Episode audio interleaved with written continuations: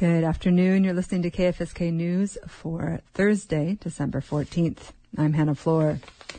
Petersburg School District Superintendent Erica Kludt-Painter announced her retirement yesterday after 23 years with the district. She said in an email that the decision came after much soul searching and deliberation. She will retire at the end of the school contract year, June 30th of 2024. The school board will begin the search for her replacement immediately. Kludt-Painter said in the email, I feel confident and hopeful about the district's future with a strong administrative team and staff and multiple projects and plans in process to help things move forward. Kludt-Painter says during her tenure, she poured her heart and soul into her work. She has been superintendent for nine years. Before that, she was principal of the Rae C. Stedman Elementary for 14 years. She made the announcement to the Petersburg School Board while in executive session at Tuesday's regularly scheduled meeting. The board plans to formally accept Kludt-Painter's retirement during its meeting in January. School board members said in a joint letter yesterday that Kludt-Painter, quote, made the job of a school board member an easy one. They noted her grace in ushering the district through difficult situations and the support she provides to both new and experienced staff. Kludt-Painter plans to stay in Petersburg with her husband John, who will continue on with the district as its technology director. She says she's excited to have some flexibility in her schedule and is looking forward to spending time with her parents and to traveling. She also hopes to do some work mentoring aspiring principals and superintendents. School board members encourage the public to share kind words in anticipation of her retirement. Emails can be sent to exec at pcsd.us and mail can be sent to P.O. Box 289. Governor Mike Dunleavy said Tuesday that he plans to include funding to replace an aging state ferry in his budget request for next year. The remarks came after Senator Lisa Murkowski urged her fellow Republican to set aside $23 million in the budget to help support a much larger federal grant that would a, fund a replacement vessel for the 59 year old ferry Tustumena. In a recent interview with the Anchorage Daily News, Murkowski said the state ferry system had been allowed to go into, quote, a death spiral due to the lack of funding for service and maintenance. In recent years, the ferry system has weathered breakdowns, cut back port calls, and struggled to hire crew. But at a news conference ahead of his annual holiday open house in Juneau, Dunleavy pushed back. We don't believe it's going in a death spiral. As a matter of fact, the last few years we've put a lot of money into it. We restructured it. We believe it's on a track to become an excellent transportation system for the state of Alaska. So, disagree with the death spiral. We're working on the matching funding. Yeah, we'll include it in our budget. The funding would unlock nearly $100 million in federal money from 2021's bipartisan infrastructure law. The replacement for the Tustumena is expected to serve south central and western Alaska as the State Ferry System's first hybrid diesel electric vessel. Murkowski says federal officials have already announced more than $400 million in federal infrastructure funding for the Alaska Marine Highway System this year alone.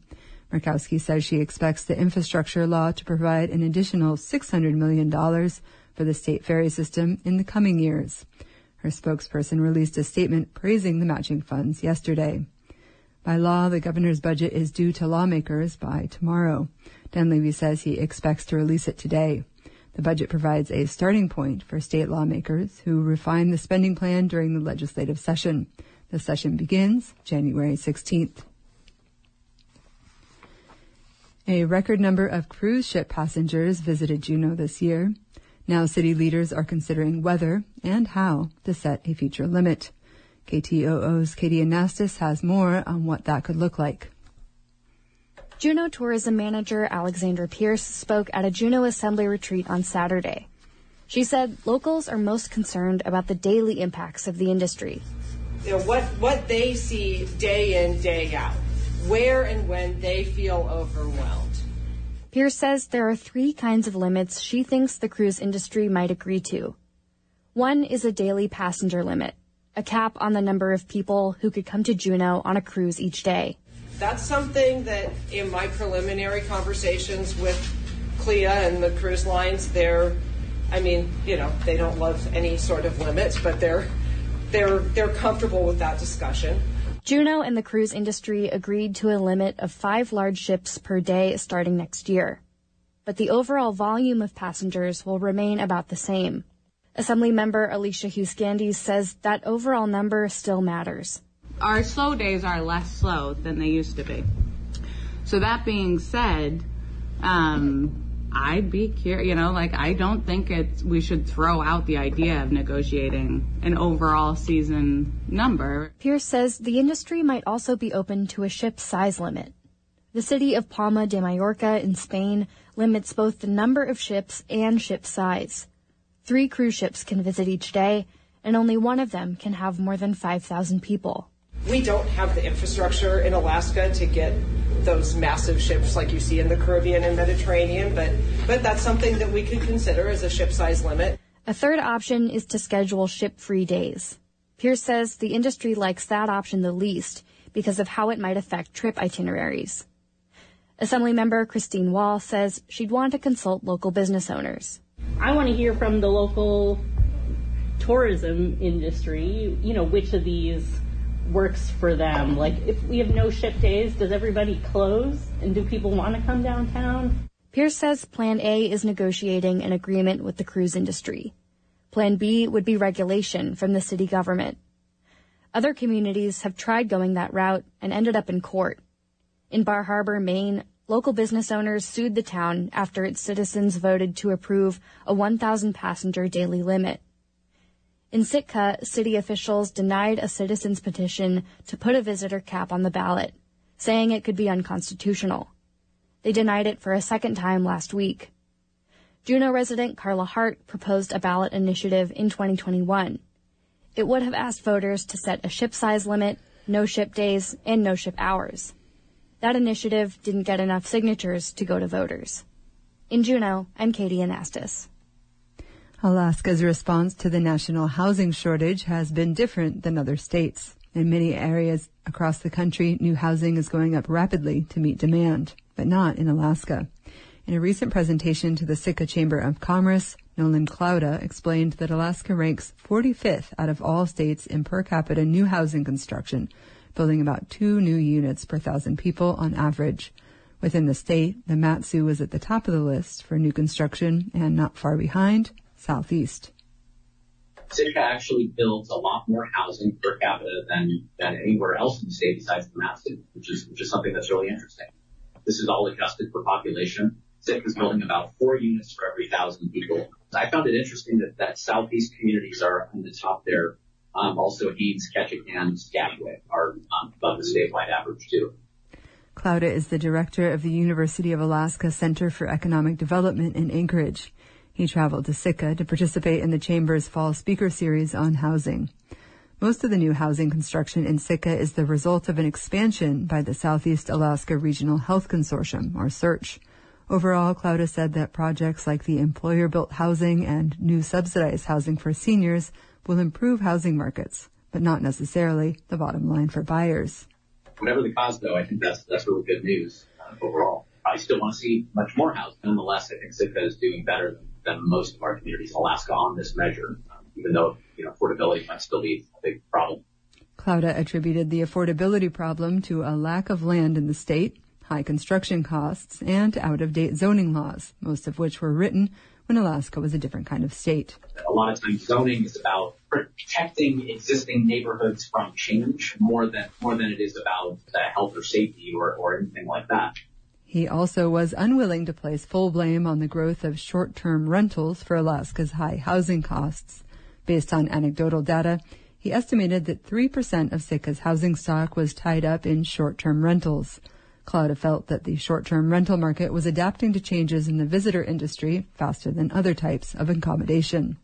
So the challenge that I think it, it, it's not that not that short-term rentals are inherently evil. Um, you know, I think it makes a lot of sense that people would want to have that kind of income supplement. Um, I think the challenge with it is they continue to each each year you're going to see more and more housing tied up as, as short-term rentals. That's you know as, as visitor numbers increase statewide, we don't necessarily build a lot of hotels anymore. Um, you know around the state you don't see a lot of hotel construction happening. Uh, so more and more of your housing stock gets tied up as short-term rentals, and we have really low rates of building. So more and more housing stock becomes you know essentially a hotel.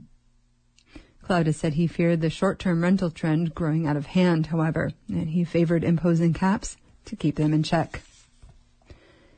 Ketchikan grand jury last week indicted four people and another was arrested on felony drug charges.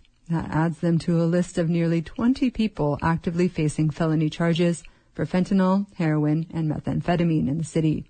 As KRBD's Jack Darrell reports, the topic came up at Monday night's Ketchikan City Council meeting.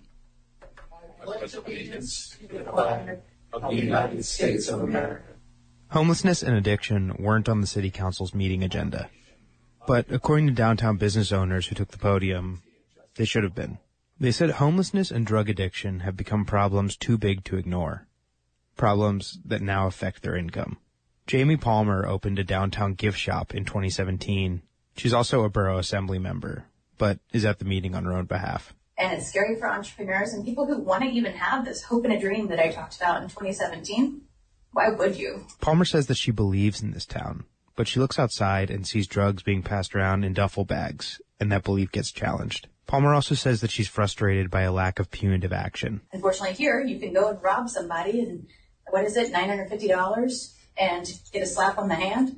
Um, if you do that multiple times, like a little business like mine, I don't have a business anymore. It's it's garbage. A local landlord named Matt Presley had a similar story. He says the drug and homelessness problems are frustrating his tenants. Now every one of my tenants is threatening to move out, and it's like a bad horror movie.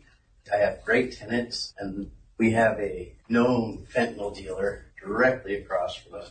We literally have not had a full night's sleep in three weeks from the screaming, the hollering. What both Presley and Palmer say they want is simple to hear officials address it, to see it on meeting agendas. Community leaders will be talking more about it soon. At the end of January, members of the U.S. National Guard will arrive in Ketchikan to help establish an emergency action plan.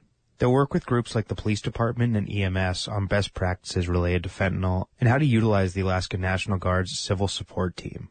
Civil support teams are generally called upon in the event of a natural or man-made disaster, or when there are substances that local authorities cannot safely handle or identify. Law enforcement and downtown business owners aren't the only ones on the front lines of addiction and homelessness in the city. Nasa Dominguez is an ER doctor in the local hospital. She spoke to KRBD in a coffee shop on her day off. So there's people who have come in um, and required several doses of Narcan, and they're like, "I did meth. Like I wasn't expecting this outcome. Like that's I, I wasn't trying to get high. I was trying to smoke meth." Um, so uh, we're seeing a little bit of that contamination where people are unintentionally overdosing, and they're like, "That wasn't the effect I was looking for." Dominguez says when a new batch of drugs arrives in town, she knows. You'll see upticks, um, and you kind of get an idea like when something has hit the town. Like you'll start to see a few more people come in more frequently. You're like, "Oh, something something got to town," um, or somebody got into a bad batch because you'll see more people overdosing because it's it's stronger. And yes, fentanyl and heroin and methamphetamine are dangerous. But Dominguez says the most destructive presence in Ketchikan on the emergency room floor is alcohol. The drugs are there, absolutely, and you see people with methamphetamines, you see people who are trying to do a different drug, maybe got fentanyl in their system, um, but alcohol is above and beyond the most exhausting thing that we see. Dominguez says people will come off the streets too inebriated to care for themselves. She sees them every day or every other day, sometimes for decades. She sees their decline.